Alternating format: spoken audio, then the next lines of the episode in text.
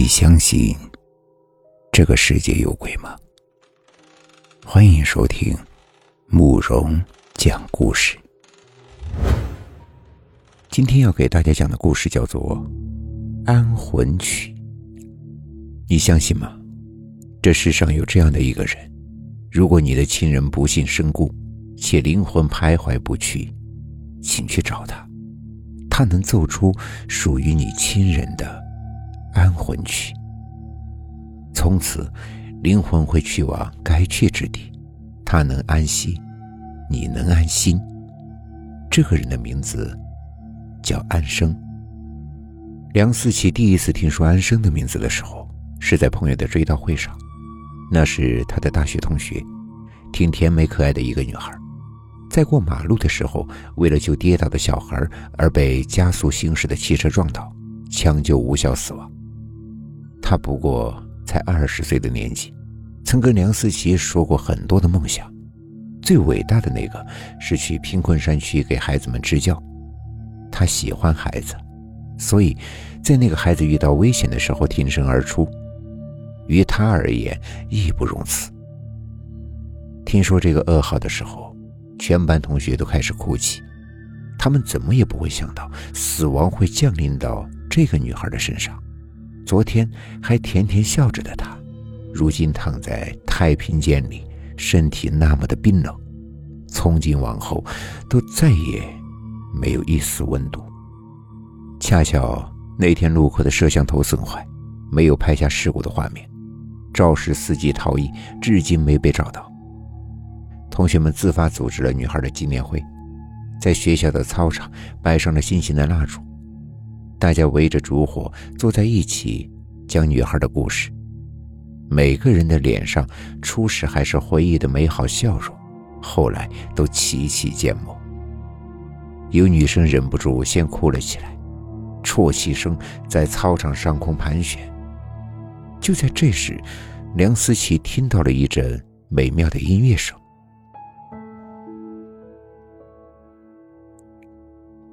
这是一支他从未听到过的曲子，舒缓而沉静。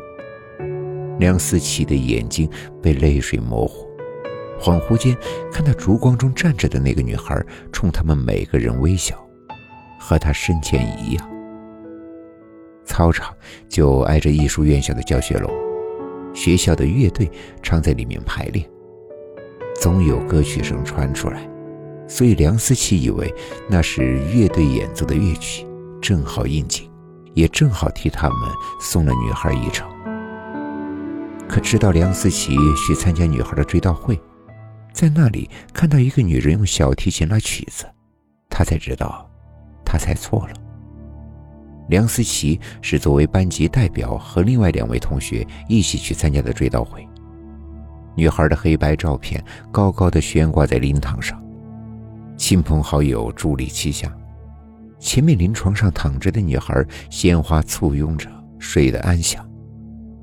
众人齐齐对着女孩的尸体默哀，便在这时响起了音乐。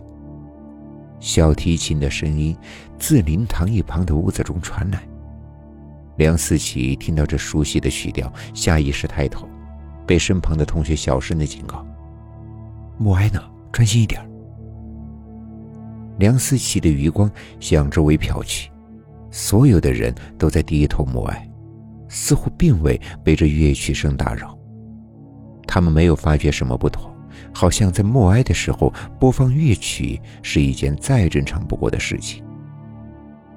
这三分钟很漫长，漫长到梁思琪听到高跟鞋的声音，默哀仍没有结束。小提琴的声音渐行渐近。梁思琪再也忍不住，稍微抬起头来，看见了那个女人。女人穿着一身黑色的长裙，边拉奏小提琴，边绕着临床走动，好像是在跟沉睡着的女孩做最后的告别。女人头上戴着帽子，黑纱遮面，容颜朦胧，却仍然能够辨别，那是一张异常沉静的脸，无悲无喜。像是旁观着世间的冷暖苍凉。梁思琪觉得有一个词很适合形容这个女人，孑然一身。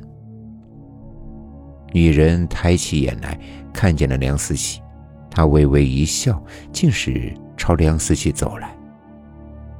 舒缓的乐曲让人的心变得异常的平静。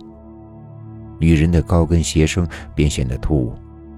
他在梁思琪面前站定，说：“这是安魂曲，送给他的。”你是谁？梁思琪问。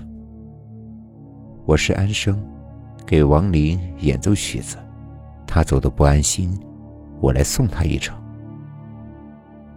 这女人说话很奇怪，梁思琪诧异，周围的人竟然完全没有注意到这儿。整个灵堂像是静止了，只有他二人可以活动。你知道吗？我演奏给每个亡灵的安魂曲是不一样的，因为每个人的这里都不一样。他指了指自己的心，你想知道？自己的安魂曲是什么吗？梁思琪吓得连连摇头。我还不想死。那等你死的时候再说吧。安生笑道。很快，我们会再见面的。他如同来时的那样演奏着小提琴，退回了灵堂旁边的房间里去。静止的时间好像突然又流动了起来。周围的人开始走到临床前做最后的告别。他问同来的同学，可是没有人听到那舒缓的乐曲声。方才发生的一切好似只是梁思琪的幻觉。梁思琪回家，只见那母亲说是父亲出差，单位临时决定的，说走就走，也没有交代什么时候回来。正好父亲的车子留了下来，梁思琪便开着出去了。他早就和几个朋友约好晚上看电影，车子刚好派上了用场。梁思琪呢有个习惯，开车的时候一定要听音乐。刚开始放出来的音乐都是他 U 盘里的，可是没多久，响起了一阵他从未听过的不同寻常的音乐声。说他不寻常，是因为这音乐着实有些诡异，听得梁思琪的心里有些发毛。他不记得自己曾经下过这首歌曲，也不记得父亲在车上放过这首歌。父亲常听的呀，都是过去的老歌，而现在车子上放着的，则是一段小提琴曲。梁思琪的心头一颤，想起了安生，便在这时，他从车子的后视镜里看到了父亲。幸好是在等红灯，梁思琪才没有把车子开飞出去。父亲正端端的正坐在后座上，有些严肃的看着他。爸，你什么时候坐上车的呀？我怎么不知道呢？若怀，以后开车不要听音乐了。父亲说。为什么呀？梁思琪十分不情愿。你开车的时候也听的。哎。不安全，以后我不会再听了，你最好也不要听。梁思琪撇撇嘴，把音乐关了。忽然想起了什么：“爸，你不是出差了吗？”“哦，想你了，所以呢，回来看看。”“爸，你真逗，说出差就出差，说回来就回来，搞得跟旅游似的。”父亲却没笑。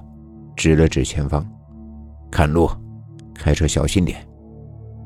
梁思琪这才注意到变绿灯了，边开车边问：“爸，我跟同学看电影去呢，待会儿到了电影院，你把车开回去得了。我看完电影坐公交回去。”没有回应。